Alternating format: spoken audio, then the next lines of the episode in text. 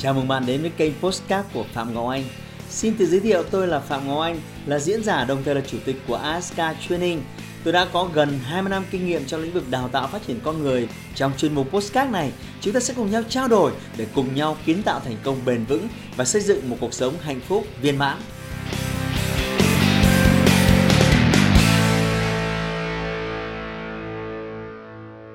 Chào các bạn. Chủ đề ngày hôm nay rất thú vị vì nó liên quan đến tất cả mọi người. Đó là những kiến thức để trả lời câu hỏi làm thế nào để luôn duy trì một cái sức khỏe khỏe mạnh, một cái thể trạng cân bằng, một cái cân nặng hợp lý để bạn có thể là dùng cái sức khỏe để phục vụ cuộc sống của bạn tốt hơn. Và để đồng hành cùng chúng ta trong chương trình này, tôi rất là may mắn mời đến đây một chuyên gia. Anh Nguyễn Tuấn Cường có trên mười năm kinh nghiệm nghiên cứu rất sâu về dinh dưỡng, và thậm chí anh đã tư vấn cho hàng ngàn người có cái chế độ dinh dưỡng phù hợp, cải thiện sức khỏe, thậm chí cải thiện bệnh tật của mình.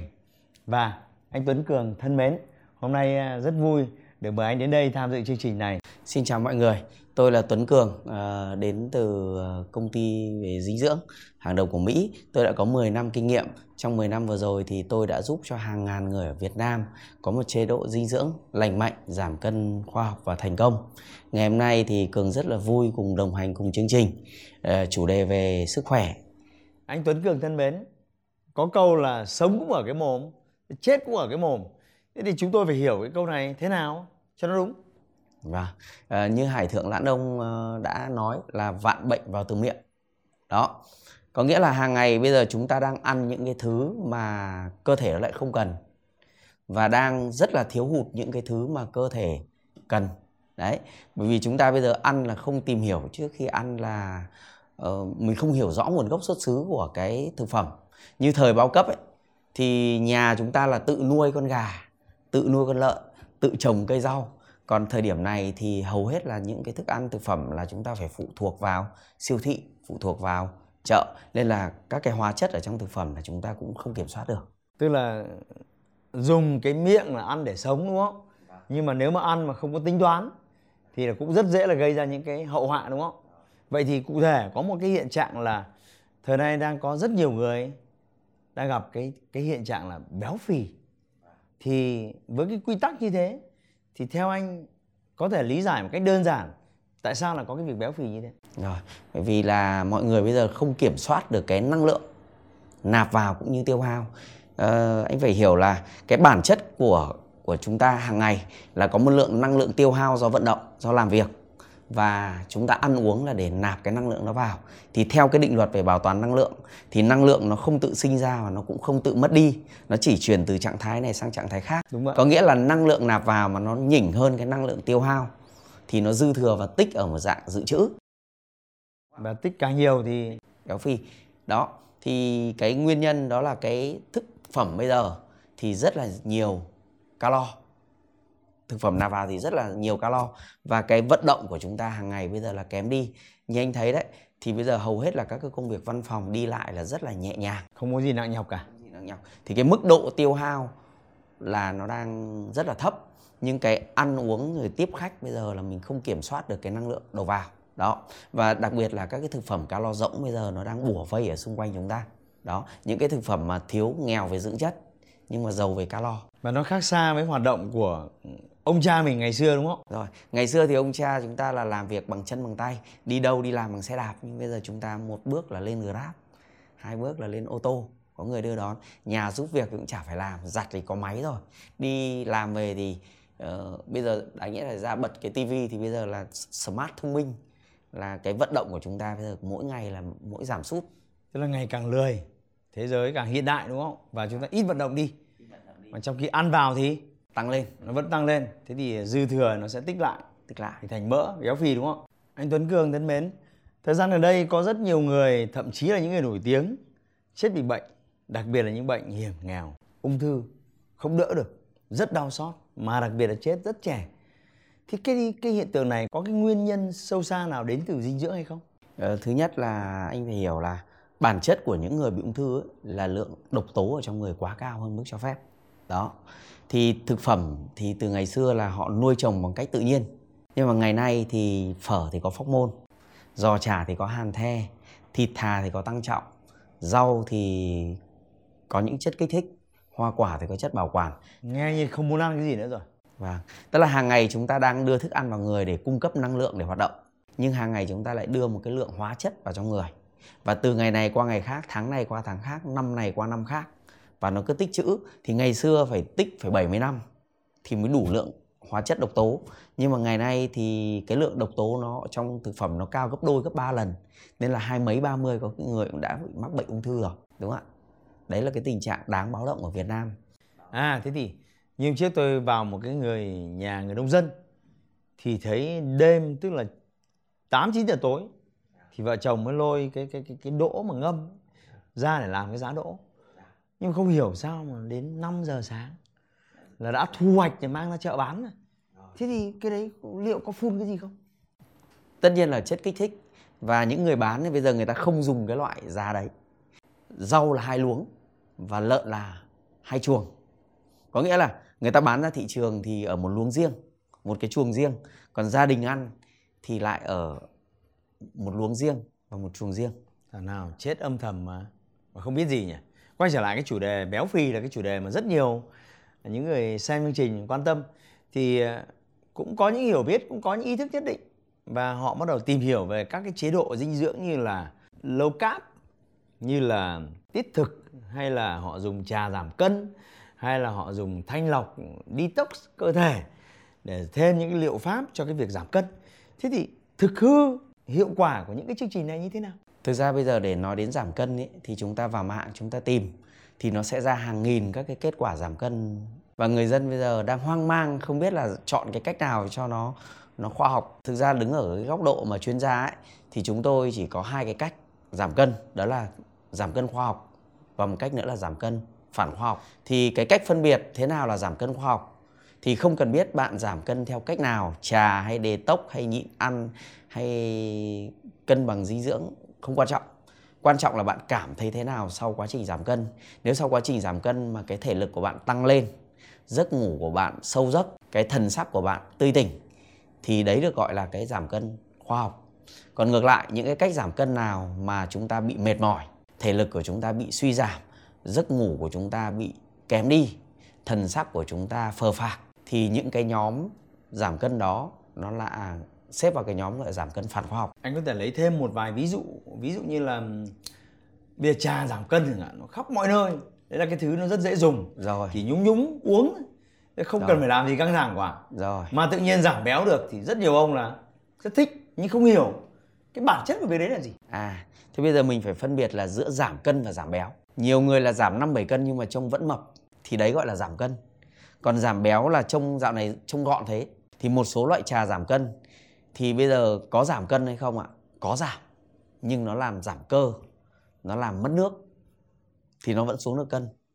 Bởi vì cơ thể của chúng ta được hình thành bởi cái cấu trúc cơ, nước và mỡ. Thì cái quá trình giảm cân do uống trà, giảm cân do ăn kiêng, giảm cân do nhịn ăn thì có giảm cân không ạ? Đồng ý là có giảm, nhưng nó bị mất cơ. Nó bị mất cơ và nó bị mất nước. Mất cơ nó gây ra mệt mỏi, mất cơ nó gây ra thần sắc phờ phạc, mất nước, thậm chí có người quá đã bị ngất. Đến bệnh viện bác sĩ truyền cho hai chai nước lại tỉnh như sáo, đi về. Cái cần giảm đó là mỡ thì lại vẫn còn nguyên. Thì những cái nhóm đó thì chúng tôi xếp vào cái nhóm gọi là giảm cân phản khoa học. Còn những cái cách giảm cân khoa học hiện nay đó là mình phải duy trì được lượng cơ bắp, duy trì được lượng nước và thậm chí tăng cơ, tăng nước thì lại càng tốt. Có giảm là cái giảm cuối cùng nó giảm mỡ. Vậy là chúng tôi cũng không nên tin vào mọi cái lời quảng cáo ngoài kia đúng không? Nghe bây giờ nó rất là hay, không biết đâu mà lần. Thế thông tin về giảm cân là cũng hoa mắt chóng mặt đấy. Vậy thì bây giờ một cách rất là cô đọng thôi. Anh có thể rất nhiều người đang xem chương trình này quan tâm đến cái việc là giảm cân nó lành mạnh mà vẫn giữ được cái sức khỏe. Thì vài ba lời khuyên chủ đạo từ một người nghiên cứu về dinh dưỡng như anh có thể là gì? Để giảm cân an toàn và lành mạnh bây giờ, để làm thế nào chúng ta phải giữ được cơ, phải giữ được nước hoặc là tăng lên thì càng tốt. Có giảm thì phải giảm mỡ thôi. Thì người ta gọi là giảm béo. Cụ thể hơn được không? Cụ thể thì nước ấy là chúng ta phải tăng lên, tức là uống đủ nước. Thì cứ mười ki lô gam trọng lượng chúng ta phải nhân với không phẩy bốn lít nước lọc mỗi ngày. thì đấy là lượng nước đủ cho cơ thể. Bởi vì không uống đủ là cơ thể nó lại bị giảm cái lượng nước trong cơ thể thì nó lại tăng mỡ. Rồi, phải làm sao ít nhất phải duy trì được cơ. Muốn duy trì được cơ thì chúng ta phải có chế độ dinh dưỡng hợp lý. Tức là ăn nhiều ăn ít không quan trọng, quan trọng nó phải hợp lý. Rất nhiều người bày cả một mâm thức ăn này ra, nhưng họ ăn nó vẫn bị mệt mỏi. Có nhiều người thì ăn một cái khẩu phần chỉ đĩa bé bé thôi, nhưng họ rất là khỏe, bởi vì là đủ chất. Đúng vậy. Và một trong những cái dưỡng chất quan trọng nhất ở trong thức ăn bây giờ đó là protein, hay Việt Nam chúng ta nôm na gọi là đạm. Ăn uống phải đủ đạm. Đấy, thế thì bây giờ bao nhiêu gọi là đủ? Thế thì cứ mỗi một kg trọng lượng chúng ta phải bổ sung tối thiểu một gram protein. Có nghĩa là anh đang tám mươi cân thì anh cần phải tám mươi gram protein mỗi một ngày. Mỗi một ngày đúng không? Nhưng có nhiều người ăn cả mâm thức ăn này thì không có một gram protein nào. Ví dụ như ăn uh, xôi chè, nếp cẩm, oản, bim bim, trà sữa, mì tôm, cả mâm luôn, không có một gram protein nào. Thì anh thấy nhiều chị em ăn miến để giảm cân ấy, giảm rất tốt, nhưng mệt mỏi bởi teo hết cơ. Mỡ, mỡ nó lại tăng lên. Tại vì trọng lượng của chúng ta chỉ có cơ, nước và mỡ. Lượng nước của cơ thể chúng ta chiếm đối với nam là trên sáu mươi phần trăm, đối với nữ là phải trên năm mươi phần trăm trọng lượng cơ thể của chúng ta. Mất gì thì mất, đừng để mất nước. Đấy, lượng cơ và lượng mỡ. Đấy thì nó có ba cái đấy thôi. Nếu mà chúng ta bị teo cơ thì tăng mỡ. Vậy thì hiểu đúng thế nào về về về protein, tức tức là về đạm đấy. Thì tôi sẽ phải nhầm, bây giờ ăn cái gì tôi phải tính ngày hôm nay có đủ đủ tám mươi gram đạm hay không. Thế hiểu đúng về đạm là cần phải hiểu như thế nào thưa anh? Thì ví dụ như là ăn một trăm gram thịt lợn, ví dụ một trăm gram thịt lợn thì nó có từ năm đến bảy gram protein. một trăm gram thịt lợn từ năm đến bảy gram protein. Nếu mà một trăm gram đấy mà là cá biển thì nó phải được từ mười đến mười lăm gram. Nhưng đấy là điều kiện anh ăn tươi nhá, ăn sống nhá. Còn nếu anh qua chế biến thì lượng protein đi nó lại mất đi một nửa. Có nghĩa là một bữa mà chúng ta ăn đến bốn lạng như này, nếu mà ăn tươi là hai mươi gram, nhưng ăn ăn chín qua chế biến thì nó chỉ còn khoảng mười gram. Cả một miếng to như này. Thế ăn như thế này thì đều chết, không phải ở miệng, nó chết ở ví ấy. Chuẩn luôn, cả ví. Thì chúng ta phải biết là phải bổ sung protein từ thực vật. Ví dụ như anh ăn các loại hạt, loại đỗ, à. đậu nành. Uống sữa đậu nành có protein, ăn lạc cũng protein, ăn vừng cũng là protein. Đấy. Và cái giá trị nó như nhau đúng không? Giá nó xem xem xem nhau. Nên là rất nhiều người tiết kiệm sợ ví là thu nhập không có thì cứ ăn gọi là no bụng thôi, nhưng thiếu protein thì càng ngày thì cái lượng cơ nó cứ teo đi, mà lượng cơ teo đi thì thể lực suy giảm.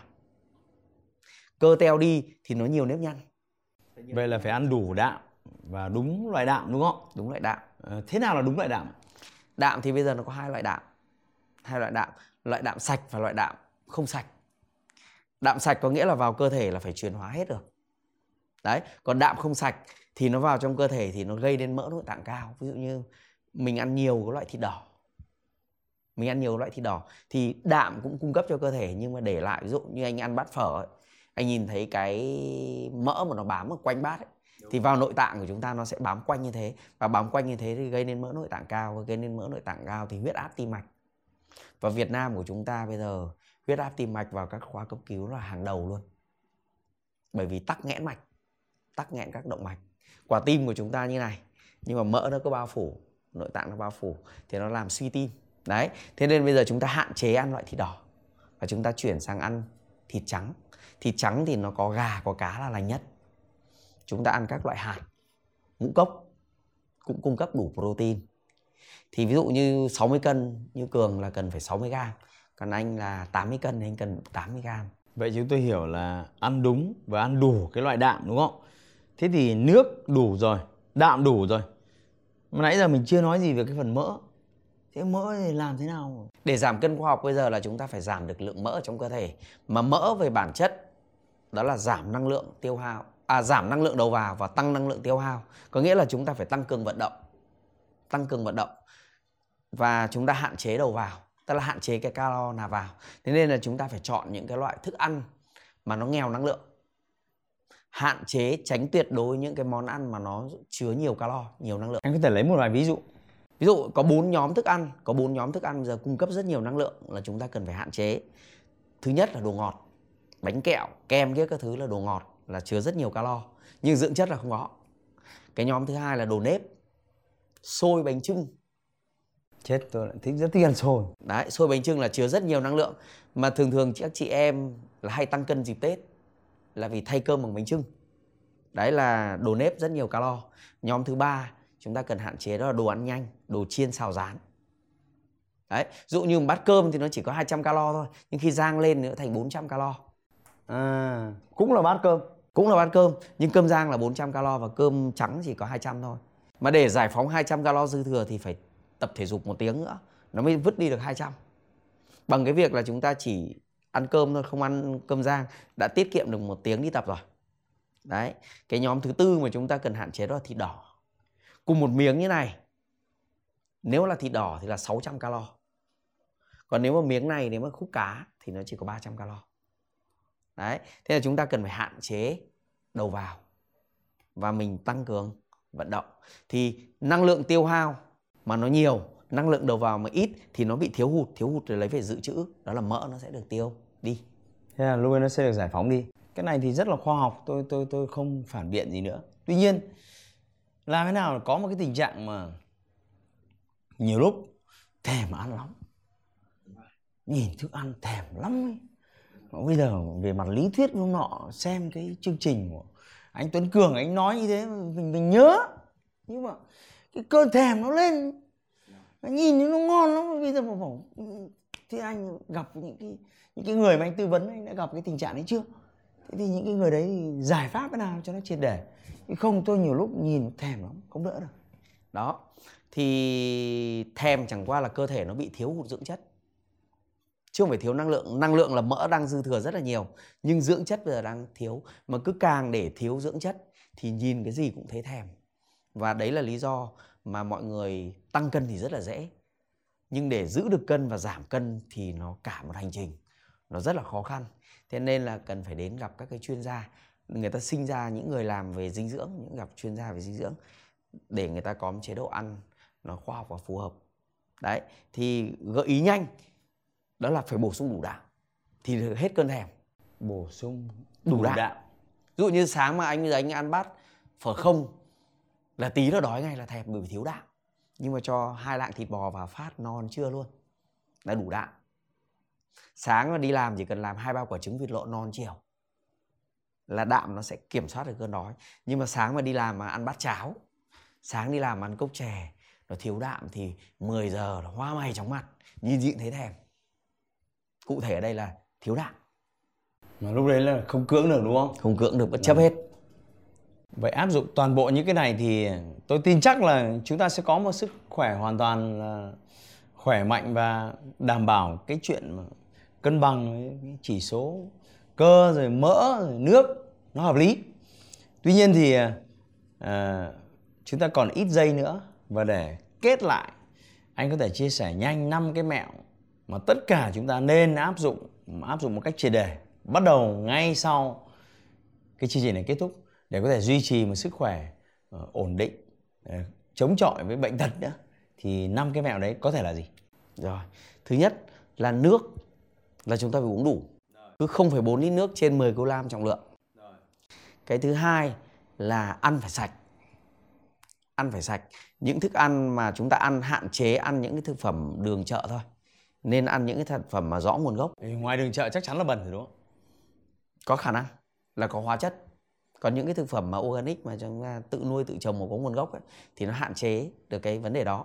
Ăn phải sạch, chọn những cái thực phẩm mà nó nghèo calo. Thực phẩm nghèo calo.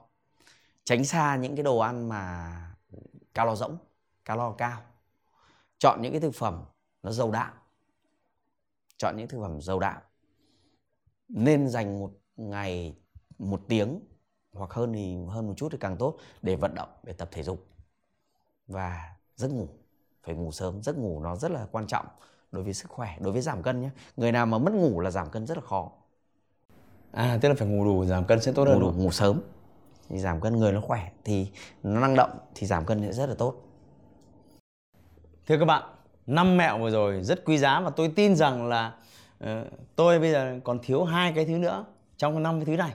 Hôm nay tôi sẽ thực hiện một cách triệt để Và vì vậy hãy lên ngay một cái kế hoạch bắt đầu từ ngày mai để thay đổi một số những thói quen dinh dưỡng của bạn. Và hãy từng bước kiên trì vì một tuổi thọ dài lâu và một sức khỏe dẻo dai để đáp ứng cái nhu cầu công việc cường độ cao sắp tới. Và thay mặt à, những người đang xem chương trình, à, cảm ơn anh Tuấn Cường đã dành thời gian đến và chia sẻ những kiến thức quý báu. Và hy vọng sẽ có một dịp khác với thời lượng dài hơn để anh có thể chia sẻ sâu hơn.